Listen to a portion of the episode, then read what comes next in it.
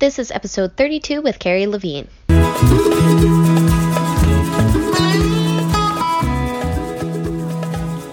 Hello, and welcome to the Love Yourself to Happiness Show, a podcast inspired by modern women like you.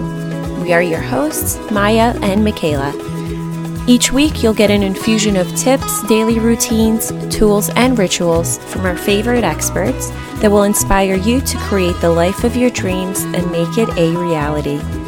All this information is free, so please subscribe to and review our podcast. We also want to invite you to join our free private Facebook group called Energized Mama Tribe. We are also offering a free masterclass, Five Steps to Get 10 or More Hours of Free Time in Your Week. Lastly, we're offering free breakthrough calls with us to help implement the tools we teach you in the class. Links to all of these free resources are in the show notes. So grab a cup of coffee or tea, sit back, and welcome to Love Yourself to Happiness. Carrie Levine, CNM, is the founder of Whole Women Health. Carrie is a certified nurse midwife. She evaluates and treats most common women's health concerns, from preventative care and nutritional lifestyle counseling to women's health gynecology services and annual physicals to ordering routine and specialized diagnostic tests and prescribing medications as appropriate. Carrie is known for her ability to listen to and relate to women. For more than 18 years, she has been working with her clients to identify personal health goals and then break those goals down into attainable steps. She looks for the underlying causes of illness, seeking to connect the dots of seemingly unrelated symptoms and emotions. By supporting women in setting and achieving their own health goals, Carrie helps her patients thrive emotionally, spiritually, and physically. Hello, beautiful. Today we have Carrie Levine with us. Welcome. Thank you.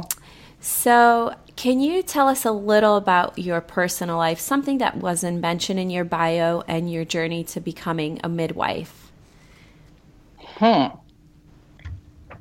I guess what's not in there that might be sort of unexpected is I came to midwifery by way of experiential education.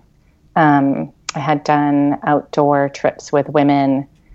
I had done them as a kid, and then I led them with women starting when I, well, I guess for summer jobs and then ultimately through college and then ultimately with Outward Bound and rock climbing and mountaineering and hiking and those kinds of things. And I always knew I wanted to work with women in health. I just wasn't sure in what capacity.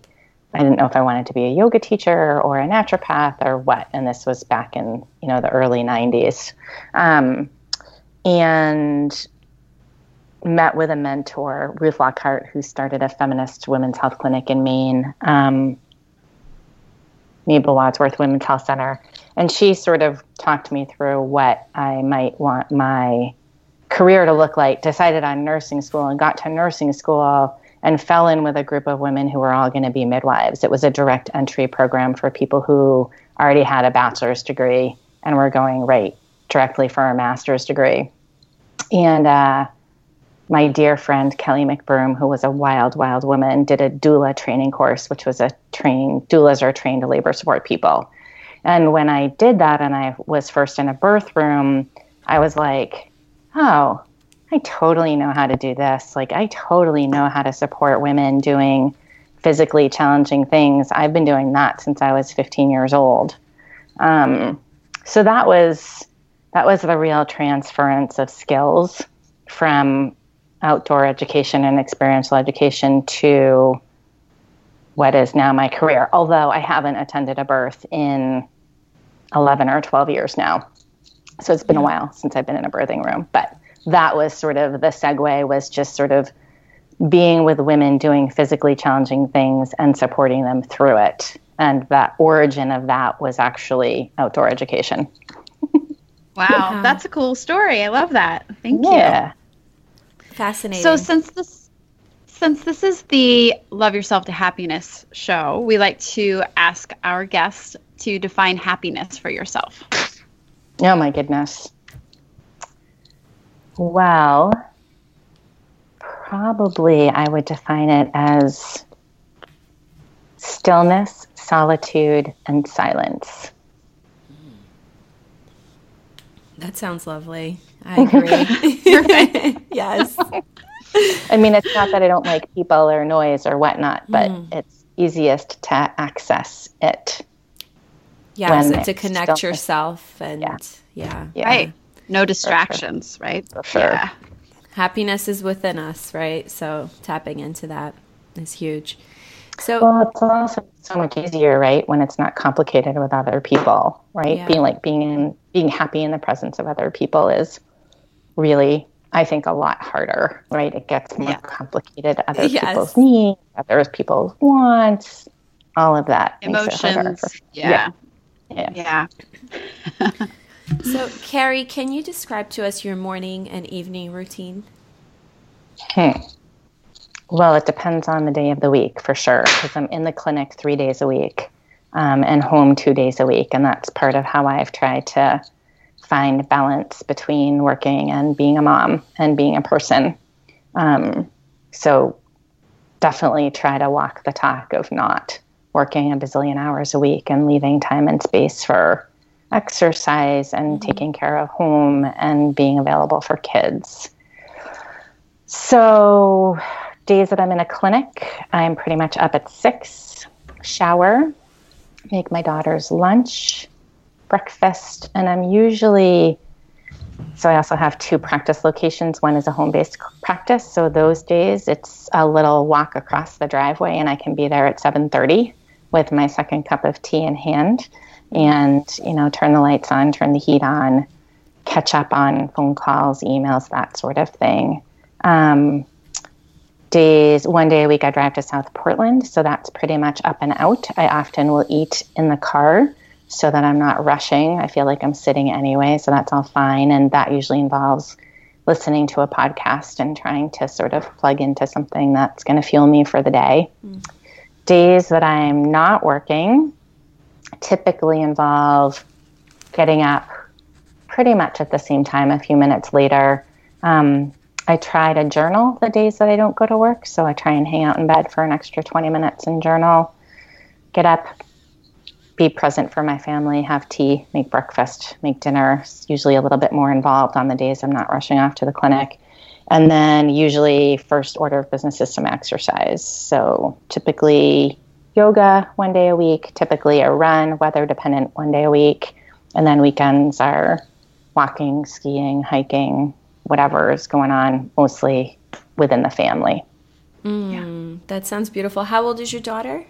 She's 15. 15. Yep. And I have a son who's 17, but he's at boarding school. Uh, he's actually an alpine ski racer. Okay. So Oh, wow. yeah. Yeah. So he left the nest much too young, but he's, he's happy. So, Yeah. That's what we want. Exactly. yes. Yes. yeah. Yeah. Yeah. And what about Um, your what- evening routine? I'm sorry. evening routine. Um, I mean, it's pretty straightforward. You know, wrap it up at work, walk across the driveway when there's enough daylight. Often we'll take the dog for a walk for anything from 20 minutes to an hour and a half, depending on the hours of daylight. Um, and catch the mail. I'm I pretty much do a lot of cooking, so I usually dive into whatever needs to be there. And then after that, depending on homework and what other people have going on, meetings or whatnot, it's usually retiring to the living room, which we like to call the womb in our house because it's one of the only warm rooms in our 1775 house. We can get it like 75 in there. And so we all cluster in there around the fireplace. And uh, it could be books, it could be internet, it could be watching one Netflix show. Depends. Yeah. Awesome. Thank you. And what are three self care practices that you just can't live without? Mm, I've kept a journal most days since I was 13 years old. So I've got boxes and boxes of them and keep considering burning them, but haven't quite. Maybe when I turn 50. I'm not sure. I used to think maybe I would write a biography, and then I was like, you know, who cares really? Um, but it's a little hilarious, at least for me, to go back and pick up, you know, the one from when I was 13 on my first outdoor trip when I was like the girl from suburban Boston with the backpack with, you know, seven pairs of underwear and seven changes of clothes. And of course, couldn't even lift it off the ground. So, you know, those journals offer a little How bit of perspective humor. um, so, journal writing is one. I would say yoga is the other. And um, eating beautiful food is definitely foundational as well. Very nice. Um, thank you. So, what is one of your favorite books or book recommendation that you're reading right now? Um, preferably, maybe in the midwife or, or something healing for women that you would recommend. But I feel like those are different questions. So, like one of my all-time favorites, or something I'm reading now, You could do or both. either, Both. either.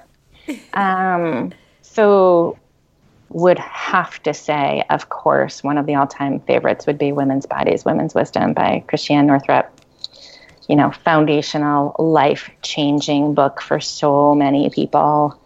You know, really just when I was a teenager and having my own challenges with hormone balance, you know, that was the book where it was like, okay, it's not an either or scenario. It's not either ibuprofen or nothing. It might be ibuprofen and less dairy and B complex and some other things. And so for me, that really blew the top off on on the sort of the polarization that I felt like existed around health paths. And that, of course, hugely informs my practice now. So that's an all time favorite. Uh, Probably another one of my all time favorites is um, the pla- a book called The Places That Scare You by Pema Chodron. Really, anything by Pema Chodron, who's a um, Buddhist nun. And her books are really small and super jam packed and incredibly wise. And I used to love the places that scare you, particularly when I was tending births, because typically during transition, when women are between seven and 10 centimeters, they're like, okay, well, that was fun, but I'm ready to go home now. Uh, I, I'm all done. I've had it. Or it's like, give me the pain medicine. I want the pain medicine, which I'm never adverse to. It just depended on the timing of the labor and would it be safe for the baby or was the baby coming too soon? Um, and she just talks about you know and that so that transition that seven to ten centimeters is the super the most intense time of labor and typically goes the quickest and is the most uncomfortable on all levels physical mental spiritual. And so the reflex is really to bolt right? Is to be like thanks i'm out of here. And uh, her book Pema Chodron's book the places that scare you just talks about the importance of sitting in that discomfort and trying to not feel afraid and to sort of breathe through it and stick with it and stay with it. Um, so I found that super helpful. And then she has another one called When Things Fall Apart.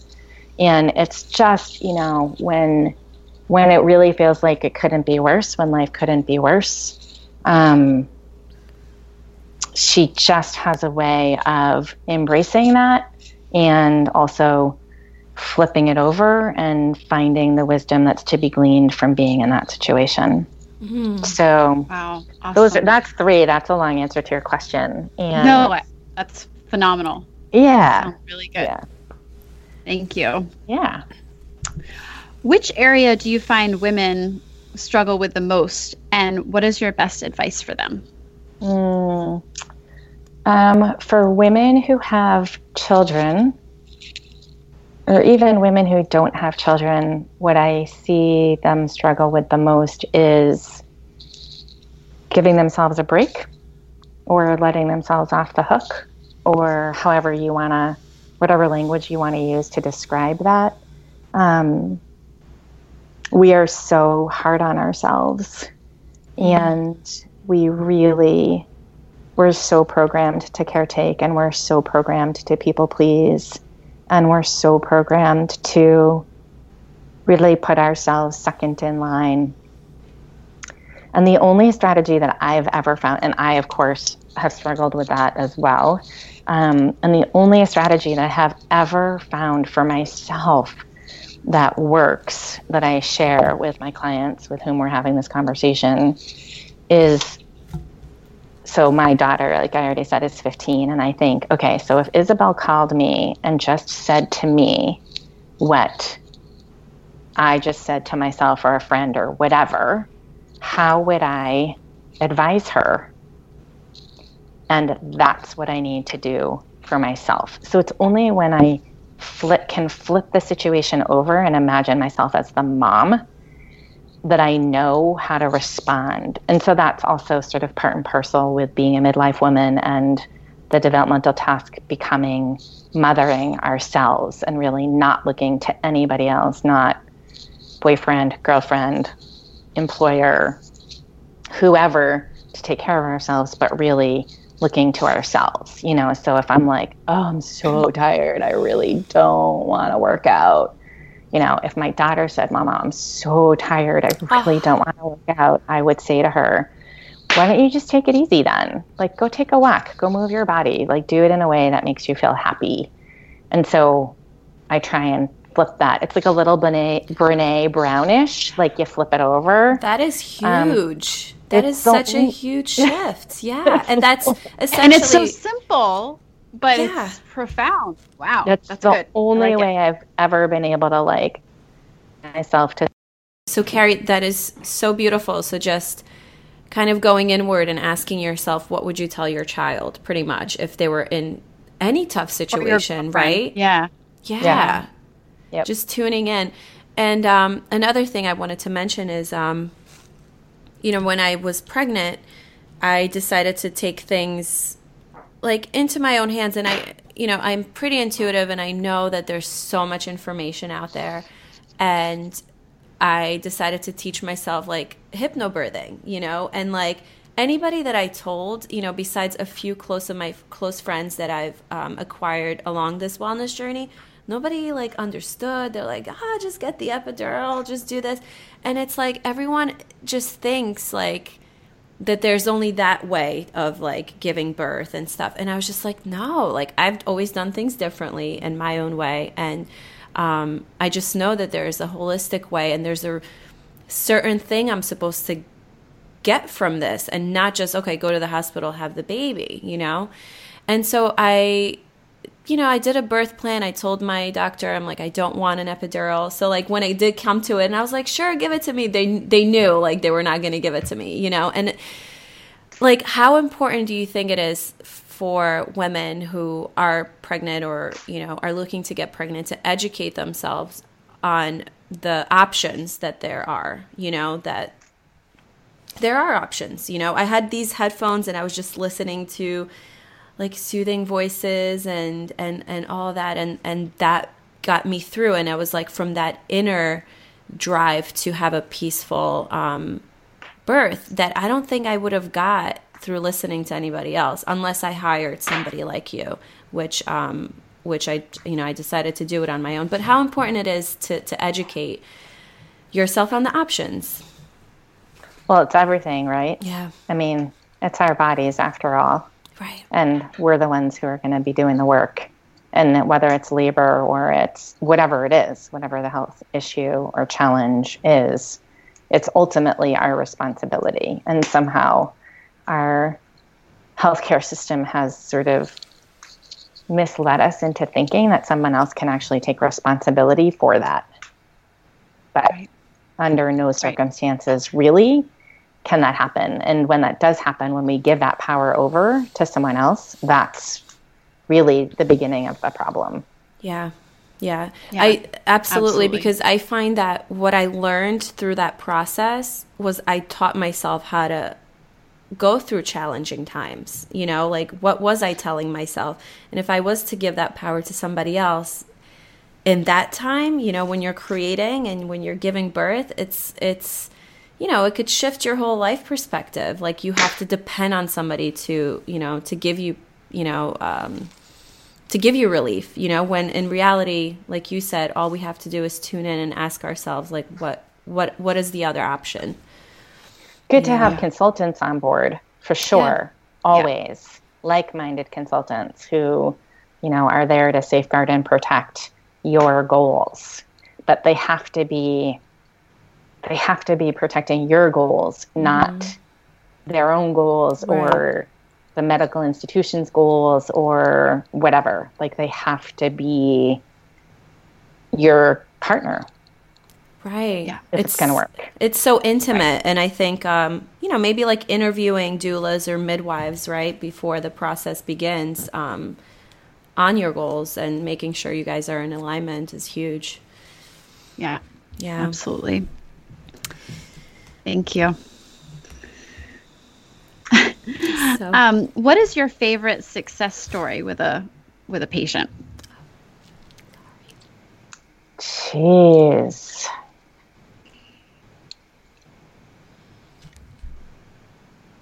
That's hard, right? Hard to Aww. define it.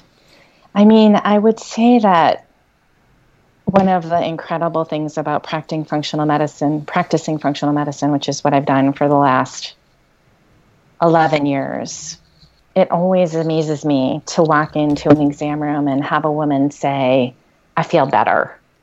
You know, for the droves of women who come, you know, from all over the world who've been to Johns Hopkins and they've been to Mayo and they've been to Dana Farber and nobody can help them. And all of their labs, their conventional lab testing is normal and but whatever, they still whatever the issue is, they're still so fatigued or they're you know, they still have severe gut symptoms or they still have uh, menopause that's knocking their socks off. Like whatever the issue is, to walk into an exam room and have a woman look at you and say, I feel better, is pretty gratifying, um, particularly given how many times she may have been around the block and how many practitioners she tried to um, work with or saw or whatever, you know. And, and along those lines, you know, it's amazing to me how many um, women will, you know, stand up from an initial visit and say, I already feel better because I feel like you listened to me. You know, that right there is enough, you know, in so many ways. Yeah. You know, mm. like she feels like somebody listened to her, somebody heard her, somebody cared enough to take longer than seven minutes to hear the right. story and hear her journey and look at all of the different angles and all of the mm-hmm. contributing factors. And that feels successful to me every time. Anytime a woman says, I feel like you're listening to me, that feels like success. Right. And, and whether or not she quote unquote gets better physically is almost secondary. Because I think that feeling of being listened to is the first step in healing, in her healing herself. Like, how I feel matters. I'm not making it up. It's mm-hmm. there's help, there's hope, those kinds of things. Yeah. And yeah. as well, like you as an expert, asking the right question are probably so important as well, you know, to be able to guide them through this journey. I hope so. Yeah, yeah. so I just want to. Did you, Carrie, and Maya work together when Maya was pregnant? No. No. No. Okay. so, Carrie, what um, what was the best decision of your life up until this point? Well, that's a tough one. The best decision of my life. Well, there's probably more than one, but I guess I would have to say leaving full scope midwifery, um, which I practiced for seven and a half years in my community, and commuting to Yarmouth to work at Women to Women, where I learned functional medicine ranks. You know, it ranks up there for sure. Because when I got there, I finally found the language to talk about health that I always carried inside but didn't have the words for. Yeah. Yeah. That's amazing. Um, can you tell us about your most challenging time in your life and how you overcame it? Hmm. I would say that having my first child the first two years after that was probably the most challenging time of my life um, I was working full time as a full scope midwife. And so I had a baby who wanted to breastfeed every two hours, who didn't like a bottle. And I was on call and tending births at the same time. Wow. Um, and sleep deprivation totally kicked my butt um, and was really kind of serious in terms of its effect on my personality and mm. how I treated my husband and myself. And um, it was it was rugged. Um, how did I how did I? What was the question? How did I? How did you overcome it? Overcome it. How did I overcome it? Well, time passes, right? And ultimately, the kids eat food, thank goodness, and they sleep through the night eventually. like the circumstances change, but also, um, you know, I would say that it's super humbling, and your kids teach you, I would say, what you need to know. And I just started to try and get honest with myself about what I could do and what I couldn't do, you know. So it was a matter of um, try, working less, you know, t- taking less call and working less so that there was more time for balance and uh, rest and restoration. Um, and just learning that about myself, learning that I cannot not sleep and be a reasonable human being. Um, so just learning that about myself and then getting honest with myself about it and then having a partner who was willing to renegotiate you know the terms of who worked and who stayed home and who took care of the kids and who did the dishes and who did the laundry and all that stuff mm.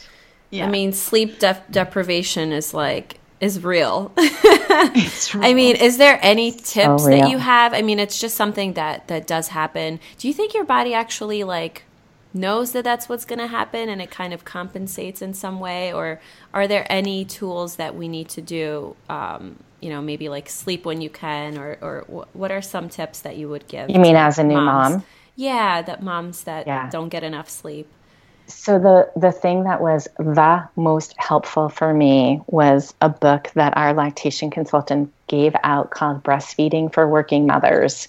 And i don't mm. know if it's still out there or not but it pretty much said when you are not at work your goal is to feed your baby and sleep. And i really took that to heart. And i literally think it was two years before i had a saturday it was longer than that. Like I had to be, it was two years off call. So it was well after the birth of my second kid, my daughter, where I finally, where it was a weekend and my day was not structured around taking a nap. Like mm. that was for wow. at least four years. My days that I wasn't at work were structured around napping. Yeah. And that I think really that was my lifeline and also probably why I could breastfeed as long as I could despite the lack of sleep that I was experiencing. Yeah. So that's my that's my wisdom to pass along is when you're not at work, your priority is feeding your baby and sleeping and everything else comes long mm-hmm. after that. The dishes so will get done at some point, right? Yeah, exactly. Use paper plates for a while. yeah, exactly. Exactly. Like social obligations, forget it. Yeah. right. Just well, yeah.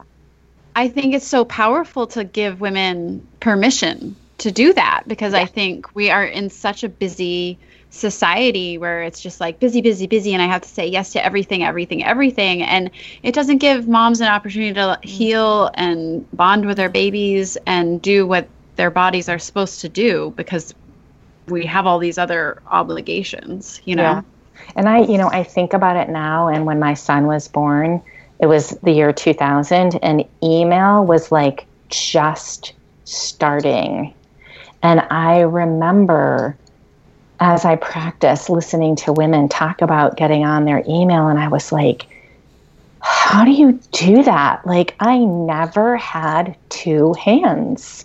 Like, I can't, I always had my kid in arms. I mean, always, other either that or like in the front pack or once big enough in the backpack, whether I was cooking dinner or vacuuming or mm-hmm.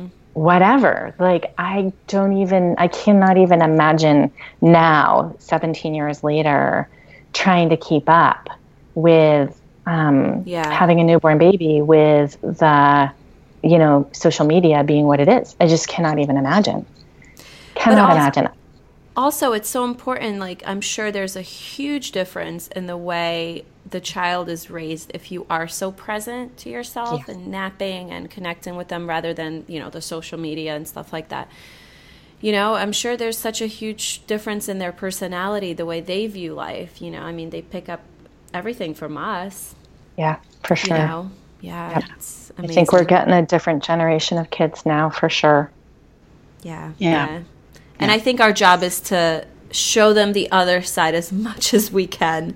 I mean, it's hard, you know. We are all connected, and, and look at us here, you know, and right. exactly. and thank God, you know, we're able to do this from home. Like there's such a beautiful part of it as well, you know, and. Uh, so just seeing the positive of it and and making it work is huge for sure yeah but I, de- I definitely think it has to be tempered with time outside and that mm-hmm. was i mean i would say like when you asked you know sort of like how did you get by that really hard time and one of the primary things for me was going outside you know which is how my kid ended up a ski racer you know was was just like our sanity when he was little was to throw him in the backpack and go for a ski. Like wow. that was how we held on to our own selves a tiny little bit. And look what happened with that. Wow, powerful.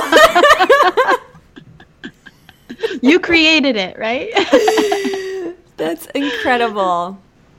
Awesome. So, well, thank you for Carrie, sharing that. Can you um, you know, to conclude our show today, can you share with us three things that you're most recently grateful for? Mm. I'm always super grateful anytime my family is together.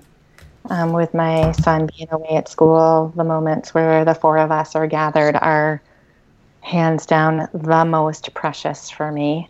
Um, so that was Sunday up at Sugarloaf after my daughter was training and my son was racing, we were able to gather a meal. So I'm super grateful for that time. Um, super grateful for my dog. I never really sort of understood the dog thing, but my daughter insisted when my son left for school. She said, if he gets to go to school, I get a dog, um, despite what we thought was a good idea. And the dog is really like if you want to do anything to raise the vibration of love in your house, it's oh, it's it's outstanding. It's, it's really it's pretty unbelievable. Like she is Aww. just love manifested. That's all she is, and it's the most healing grounding thing. You know, if anybody's yelling, she'll go hide on the stairs. And so you can't you can't you can't get away with it because mm. she's sort of mm. like the she's the justice. If Annie's on the back step, then you're being too loud, which is a super beautiful thing. Wow. So uh, so the dog, and then I'm super grateful that my family is healthy. Um, knock on wood. Like my kids are able bodied and able minded. And I'm so grateful for that. And my husband, too, he had an injury a couple years ago that compromised his vision. And, you know, I'm pretty grateful that, you know, we can all do what we're here to do unimpeded for now. So yeah. that I am grateful for that. And we're grateful Thank you for so you, much. Carrie. Thank you Aww. so much for doing the work that you do and, uh, you know, loving women and, and sharing your wisdom. So, and you as well. Thank you, Thank you so much. Bye.